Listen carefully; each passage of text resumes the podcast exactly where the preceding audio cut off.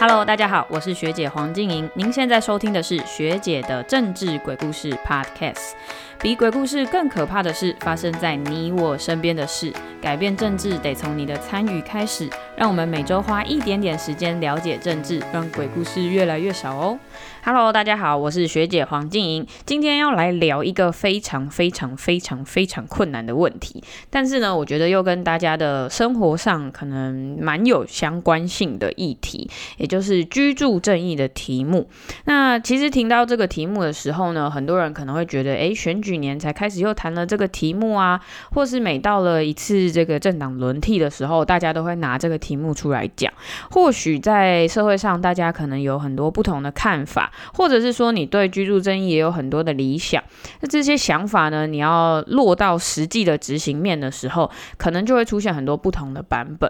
那过去我在台北市政府服务，其实这个议题也是一直以来大家最关心的问题，包含社会住宅或者是包租代管等等的政策。所以我应该可以很有信心的跟大家说，过去台北市政府的居住正义版本的规划，它可能不是最完美的，但是在二零二二年呢，我相相信我们应该算是在这个国家里面最务实而且有进度的一个城市。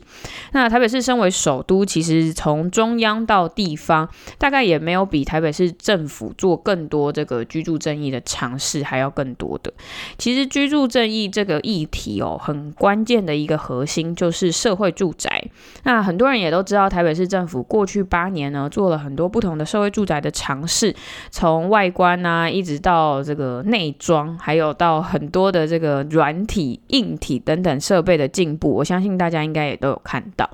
可是社会住宅呢，应该不是唯一可以解决居住正义这个问题的一个项目啦。很多学者或者是科市长在很多的论坛里面也都有强调，其实真正的关键应该是在税制的改革，这个才有办法去解决到房价高涨的这个最原始的问题哦。所以其实如果你今天手上有一笔钱，你拿去投房地产，比起你来投资企业更有赚头的话，如果在这样的情况下，大家为什么不去炒房呢？所以你应该要让炒房变得无利可图，那就是要透过税制的改革来处理。可惜呢。当我提到税制改革，我相信在地方上确实有一些责任，地方上呢也有一些税制改革可以去进行。但是我必须说，台北市政府在过去八年以来，在税制的改革上确实有蛮大的进步。如果真的想要在居住正义这件事情上再跨一步的话，在税制改革，这就是中央的职权了。大家必须要一起来呼吁中央赶快修法案。都多久了？而且这个居住正义呢，相信也是中央政府。府一直以来提出的一个很大的政策跟愿景啊，不能到选举年才来谈嘛。那另外一点，其实大家比较少讨论的，就是我们去看看国际的这些第一线的城市哦，其实房价都蛮贵的，很难说作为一个首都，你可能房价上面有比较落差的这种感觉。像台北的房价虽然很高，可是你看看哦，其实香港啊、上海啊这些地方比起来，我们的房价还是远远输了他们。不过呢，这个相相对的问题就是你的所得嘛，也就是你的所得跟你的房价比起来，大家怎么样会觉得你房价很高，这就可以来看一个国外的一个数据哦，它叫做购屋痛苦指数。那我们就调出了数据，它就是所谓的房价跟所得的相比啦。吼，你如果从房价跟所得来比的来看的话，在民国九十二年的时候，台北大概是五点八九倍。这个五点八九倍哦，你要怎么去想象它哦？其实，在国际惯用的数据来说，超过五。这个数字一倍就是非常难以负担的数字了，所以以五来为基础，九十二年的时候，台北大概是五点八九倍。但是如果你看到一百一十年第四季的房价所得比，涨幅真的是太夸张了，到了十六点二九倍了。到了十六点二九倍，你想想看哦，五是标准哦。现在台北要买房是十六点二九倍，薪资没涨啦，然后物价指数飙涨，通货膨胀等等的这些情况底下，其实它对大家来说，这个房价跟这个房贷的压力，或者是你想要买房，已经成为一个梦想了。大家购买的能力呢，其实一直在下降。所以总而言之，就是希望让大家可以买得起房。房子。一方面，你可能要透过税制改革，让这个炒房的利益下降，让房子不再是炒作的商品，而是拿来住的。另外，你也要透过一些国家的整体政策来提高我们的薪资，可能让买房子变得容易一点。这也是我们应该要去监督的事项，也是我们希望政府可以做到的。好，那回过头来看，其实台湾现在整体的居住困境哦，大概有分成三个。第一个就是买不起，第二个就是租不好，第三是社宅少。所以，其实从这三大困境来看，你就可以知道，现在大家在居住的选择上面其实是没有很多元的，而且大家在这个很多居住的环境上面。条件上面也都不是很好，所以我们就来看看最后一项社宅少的这个问题，来聊聊社会住宅在居住正义里面所扮演的重要角色到底是怎么样。也就是说，其实社会住宅它可能不是一个治本的做法，但是还是可以让年轻人有一个更多元的选择。那首先呢，要来聊社会住宅这个房子呢，社会住宅的基本定义，其实我们可以来了解一下。社会住宅它的性质是不同于一般商品化的住宅，而是由政府直接或是利用补助兴办的一些住宅房屋，它采取的是只租不卖的模式，并且以可负担的租金出租，入住对象呢，可能以弱势或者是社会上需要照顾的人为优先哦。其实，在这个社会住宅这个议题上，我相信。在台北市里面的市民，或许在过去这八年以来，你看到了很多不一样的社会住宅。那这个社会住宅也是大家共同努力的结果啦。当然呢，这个柯文哲柯市长柯主席他也常常讲到说，其实呢，这个要让社会住宅有效的去抑制其他房屋的涨幅，这个数量可能要达到五趴。五趴这个数字呢，它可能是参考周边的一些国家的数据啦。当然，台北市在或者是台湾在新建社会住宅这一块算是起步非常晚的，所以数量上面确实是比较少。那大家也都知道说，其实抽社会住宅这件事情是非常难抽的，而且中签率是非常非常低，所以在聊到社会住宅的时候呢，数量的这个字呢，数量的量啊，它通常是一个很重要的指标。那讲到社会住宅，可能就要跟大家分享一些鬼故事了。终于要聊到我们今天的主题。首先要跟大家说，台北市在社会住宅这一块，其实一直以来都是跑在非常前面的。这个我非常有自信可以这样说，因为我们过去常说，你第一个做的这个人哦，他看起来感感觉就好像摸着石头过河，你就必须边走边摸，边走边摸，你才可以走出一条自己的路。所以其实当我们带着这一群公务员去盖。更多房子的时候，真的想盖，然后盖下去，你才会知道面临到非常非常多的问题。呃，首先是台北市政府，其实在一开始推动社会住宅的时候，就遇到了非常多的困境跟困难。因为过去大家可能对于社会住宅的定义是要让更多的弱势户，或者是呃在社经地位上面比较跟大家不一样的弱势的市民可以入住。所以呢，社会住宅在过去这几十年来，在台湾都被视为是一种邻避设施。可能很多居民都会觉得说，哎，社会住宅不要盖在我家旁边啊，社会住宅是里面都住。住一些很奇怪的人，呃，可能社会住宅对于大家的这个基本印象，或者它的组成的成员，造成了一些很多人不希望社会住宅盖在自己家的旁边，可能会拉低周边的房价。所以你当你听说说，哎，我隔壁那块空地要开始盖社会住宅的时候，哇，开始抗议啊，撒名纸啊，拉布条啊，到处都是，连说明会也开得很混乱，基本上根本就是听不下政府的说明。也因此，社会住宅根本盖不下去。或许你听起来觉得，哎，这些人怎么可以这么现实？但其实这些就是人性的一部分啊！你想想看，如果过去的你在你家隔壁要盖一个社会住宅，你会不会也提出抗议的声音呢？所以呢，务实的来说，我们该怎么样让这个社会住宅是继续盖，而且它又可以照顾到我们想照顾的那一群人？关键就是要让社会住宅变成大家可以接受的一部分。首先呢，在硬体上面，我们要让它变得更漂亮、更开放，而且它是更多元的一个地方。所以呢，更多元的关键就是要让它里面是处于混居的状态。所以在呃，现在台北市政府盖的这些社会住宅里面，你可以看到，其实居住的。的居民，呃身份啊，身或者是他们的社经地位，其实是蛮多元的，有从中产阶级到相对弱势的住户都有。这里面也加入了一些公托、公公幼，然后还有一些不同的社区的设施，还有一些青创户等等。所以其实现在相对来说，社宅是非常不一样的哦。那这个社会住宅除了盖得美轮美奂之外呢，里面还有很多公共设施啊，也有很多很 fashion 的设计，譬如说空中跑道等等。另外，我们也引入了一一些数位科技、智慧住宅等等的一些高科技的设备，还有很多的青年创业户。所以，其实你在社会住宅里面看到的是一个非常温馨、感动的画面。为什么我会这样说呢？其实我有亲身的经历。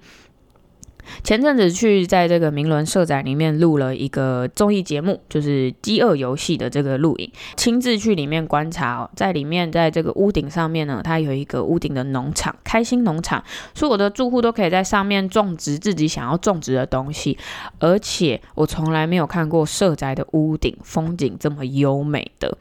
除了这个之外呢，其实里面的环境啊、设施大部分看起来都像是饭店一样的管理之外，在一楼呢也有这个公托公幼的进入，那里面还有更多的青创户，然后整个社区其实是对于整个各。周边的环境其实是更打开的，所以其实很多的居民都会在这边走来走去。那每到了下午四五点的左右的时间，那天录影的时候，我马上就遇到有爸爸妈妈要去接这个小朋友下课，那小朋友呢就在外面啊玩啊打闹啊。你会突然觉得那个画面真的是一个岁月静好，而且呢，非常的幸福快乐的一个地方。你根本不会觉得它是一个社会住宅。所以其实我们一直非常努力在让社会住宅不要再成为一个邻避设施，因为只有这样呢，在地的居民才会认为社会住宅是可以出现在自己家的周边，而且这样子数量才会真的有所成长，也是一个比较务实的方法。老实说，其实台北市政府花了这八年以来，才让社会住宅从一个撒名字的设施，变成一个在地居民会喜欢的社区。那这个很不容易啊，所以很多人都会说：“哎，你们说八年要盖五万户公宅啊，是不是跳票？”没错，这件事情也是我们要跟大家致歉，而且也是公开承认的。确实，八年五万户的这个目标，当时是想得非常非常美好，但是实际做下来呢，你才会发现，哎，八年大概只能维持两万户左右的数量，这是一个非常诚实的承认，也是一个非常诚实的道歉。我们做不到的，真的会跟大家做不到。那等一下我也会跟大家讲这个跳票的理由，因为呢，盖社宅真的比你想象中的困难非常多，而且是盖下去才会知道。最主要的原因就是沟通其实是需要被列入成本的。刚刚讲了这么多，就是需要政府跟在地居民很多的沟通，让沟通呢变成是顺畅的。其实从原本一开始，二零一六年台北市政府打算要开始盖社宅，那时候我们一年大概举办二十九场的座谈会，一直到二零一七年大概是十场。一路降降降降到二零二一年，现在大概是三个场次左右。也就是说，前面有一些范例跟范本逐渐成型之后呢，后面的说明会，其实居民慢慢可以去接受到，哦，台北市政府盖出来的社宅原来是长这个样子，而且台北市政府盖的社宅是有品质保证的。所以呢，这个沟通其实是需要被列入成本的。但是呢，在这个沟通的期间，其实我们在呃。越来越可以找到一套模式跟 SOP，那也因为有了一些潜力，所以居民可以接受。那台北市政府能做的就是压缩后面的期程，所以从发包到动工最快就是一年左右的时间，这也是我们。坚持下去要做的事情，也就是说，我们既然已经花了成本在前面的沟通，那后面的行政作业我们能加快就尽量加快了。所以数量其实还是一个大家最担心的问题嘛。那我们就来比一下数据喽。从内政部的社会住宅专区的资料，截至二零二二年的五月三十一号为止，台北市政府目前已经有五千零四十一户的社宅是处于完工的状态，再加上新建的这些跟原本的。这些其实台北市现有的社会住宅就是大概两万户左右。那在这八年，我相信从五万户变成两万户，可能有些人会觉得，诶，数据上怎么有这么大的落差？但是我相信，我们想要盖的社会住宅，其实是一栋一栋好好的完成它，而不是让它成为一个沦为一个工具，然后每一栋都盖得一模一样。那至于中央的部分，大家也知道，中央其实现在要自己来盖社会住宅了。根据数据呢，可入住的社会住宅其实是零。那已经盖好的是四十二户，接下来还有零零总总不同的户数加起来，总共是五百零二户。我相信中央政府现在大概也能体会到这个沟通上面的这个成本啊，确实是需要蛮多的。那再加上这个台北市政府目前有两万户这个目标，再对比中央政府现在是五百零二户。这个大家一看数字就知道了，为什么中央这么少？因为社会住宅真的很困难。台北市开始盖了之后呢，才发现了这些困难，才让它一一的去解决。那当然，中央你说中央跟台北市政府两边在盖社会住宅，确实也会出现一些两边不同调的问题哦。所以我相信这个应该也是未来要去解决的，也就是中央政府盖好的社会住宅，到底要交由谁来管理？这件事情应该也是大家要来思考的。那其实台北市在盖社会住宅，就好比在一场考试里面，台北市很信誓旦旦的在考试前说：“哎，我可以考九十分。”但是却考了七十分，是不是跳票？是。那之前是不是高估了自己的能力？是，没有错。所以呢，批评之余，你还是要去检讨嘛。七十分呢，确实你往后看还是全台湾第一名，全班第一名。可是呢，你还是要检讨自己哪边做的不好，哪边做的不对。那这些东西呢，其实我们也都要来把它汇集成册，然后留下来，或许给下一任政府在新建社会住宅上面可以有更多的考量。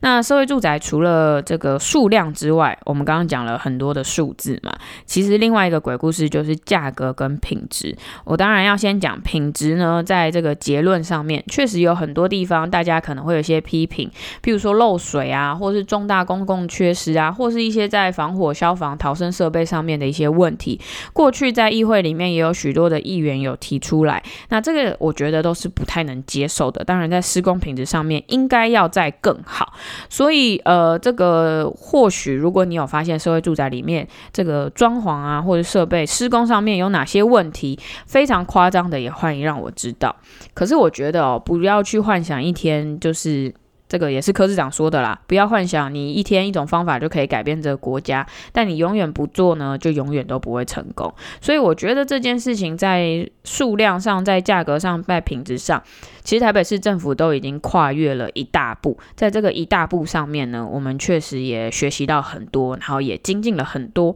那讲回来，刚刚讲的价格的部分，其实就牵扯到两个观念哦，一个就是分级租金补贴，另外一个是永续的概念。首先，先讲哦，其实在这个分级租金补贴上呢，台北市政府盖社宅的精神呢，其实是专业分工的。呃，常常在讨论一个社会住宅要新建，我们在晨会里面是把所有的局处都召集进来。那都发局他就专门顾盖房子这件事情。那可能社会住宅呢，又会出现了社会局、卫生局等等不同的人要进来里面，民政局他也要进来里面。所以其实大家在这里面是做相对的分工，那根据这个房子的成本，然后带入了我们的公式之后，算出一个合理的租金。那这个租金呢，可能就低于周边同等级的房子的租金，希望可以达到一些抑制涨幅的效果。那有人还是说，诶，你们台北市的社会住宅租金还是很贵啊？没错，那是因为台北市政府把补贴的部分独立出来给社会局在处理了。那所以其实你上网去看哦，有很多的分级租金补贴，根据你家里的人数、收入的集聚等等。呃，可能有一些不同，所以呢，申请到的这个补贴的金额其实也是不同的，从三千到一万左左右都是有的。所以如果你有符合资格，其实你也可以再把这个租金补贴呢再补进去，诶，那就会在这个房租上面再扣掉一些些。其实应该还是蛮有感觉的。这个分级租金补贴，或许过去有些人不太知道，也不太了解，或许这个大家可以上网来 Google 一下。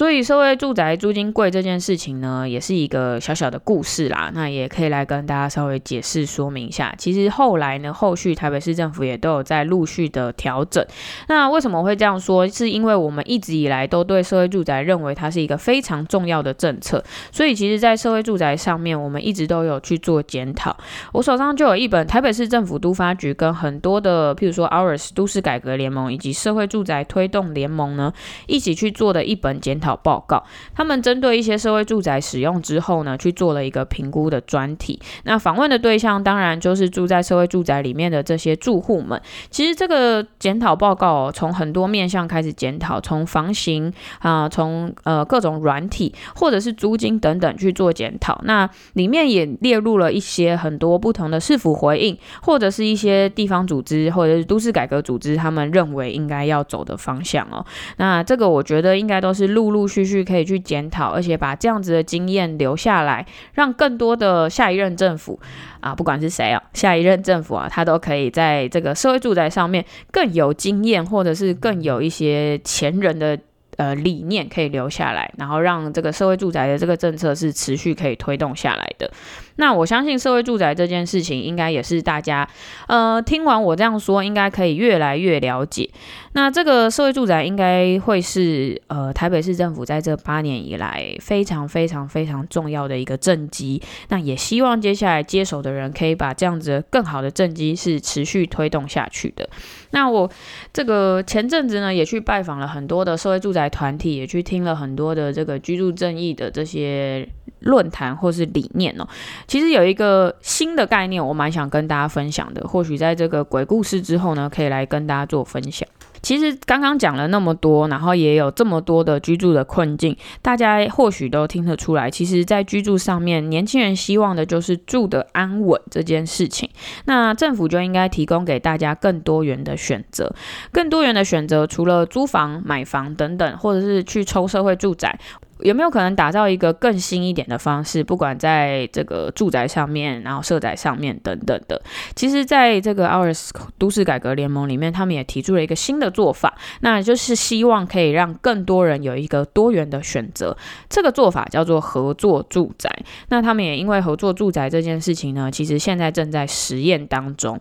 可能很多人不知道什么是合作住宅。合作住宅呢，它就是在一个同样的区域里面，然后它有一群所谓志同道合的伙伴，也就是大家可能有一个共同的理念，或是有一个什么共同点，基于这些共同的生活需求，然后还有追求的理念价值，就选择住在一起。那这个有一个很有名的案例，现在在哥本哈根，也就是大家认定最快乐的城市，在这个城市里面呢，有一群人，从一九七二年他们。就开始了第一个合作住宅，是三十五个家庭呢，他去基于一些子女的教养共通的理念呢，去自发性的兴办。在这里面，大家可能是共用一些庭院啊，共用客厅，共用厨房，共用洗衣间等等。那在这里面呢，大家就可以来分工合作。可能只有在睡觉的时候是分开，但是其他时间呢，大家可以去设计一些活动，譬如说呃共餐啊，然后呃大家来聊天、聊育儿、聊家务等等，这这些就可以来加强一些社区上面的交流，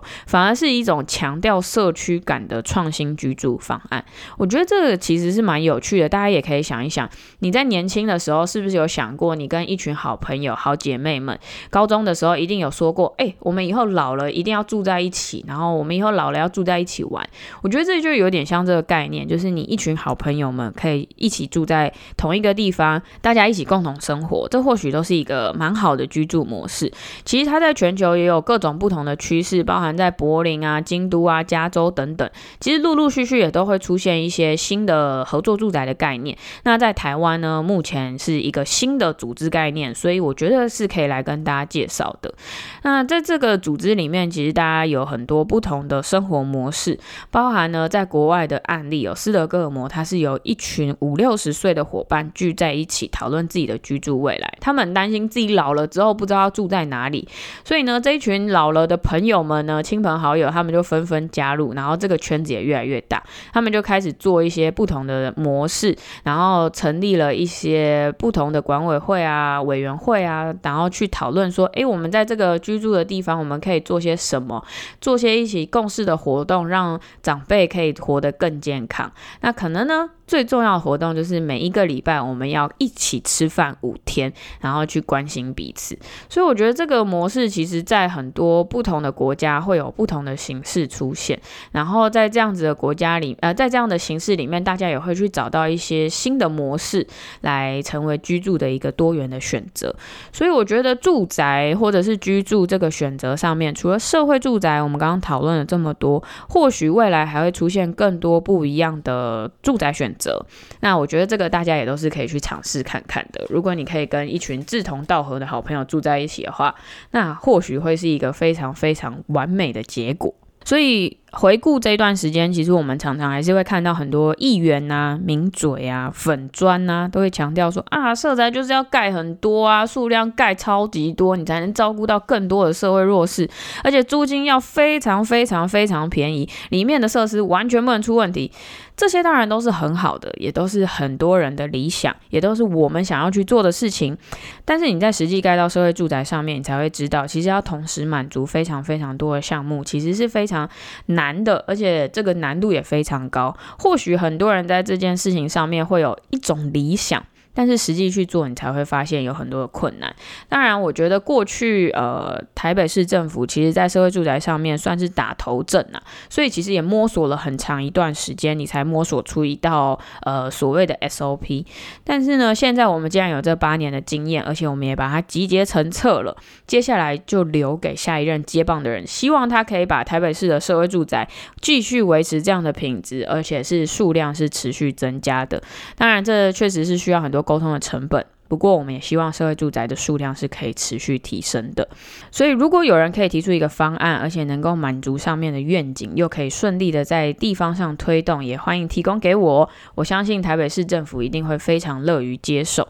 好，这以上呢就是来跟大家聊聊居住正义跟社会住宅的鬼故事啦。这个故事上面呢，或许大家也听了很多，然后在新闻上面也看了很多，甚至你可能有追踪柯文哲市长的粉砖，过去也看了很多影片，在记录这个社会住宅或者是都市更新等等的故事。希望未来有更多更多的故事可以来跟大家分享。当然，我也希望跟我一样的三明治世代的青年，可以在士林北投可以住得更好，然后也对于养儿儿啊，或者是长辈的这个照护啊，也可以减轻更多的负担。所以居住争议这一块，一定是我们要一起来下手，跟一起来协助的地方。以上就是这一集的学姐鬼故事。现在要来回复一下网友的留言。这位网友呢，是来自于马来西亚。叫做 Henderson，那 Henderson 说：“学姐你好，刚刚听了你说的网军出征那一集，也有留意到那些在你脸书上的无聊留言。马来西亚这边也有不少这种酸民，希望你不会被这些无的放矢的网军打倒，祝福你和支持你，加油。”感谢你的这个鼓励哦，我相信其实这样的现象不只是出现在台湾，也出现在所有各个国家，越来越多这样的方状况出现。我是说网军出征的状况，所以呢，呃，大家就要调整更多你自己的心态，然后在这个脸书或者在社群的使用上面，其实也要给自己一些保护保护层呐，这样子你才不会受到伤害啊。用社群本来就是一件开心快乐的事情，甚至你可以学习到很多新的知识。所以呢，在用社群上面，我相信大家可以有一个更新的选择，然后你用一个不同的心态去面对，或许就会看到一些比较好玩的一面啦。感谢你的鼓励啦，谢谢。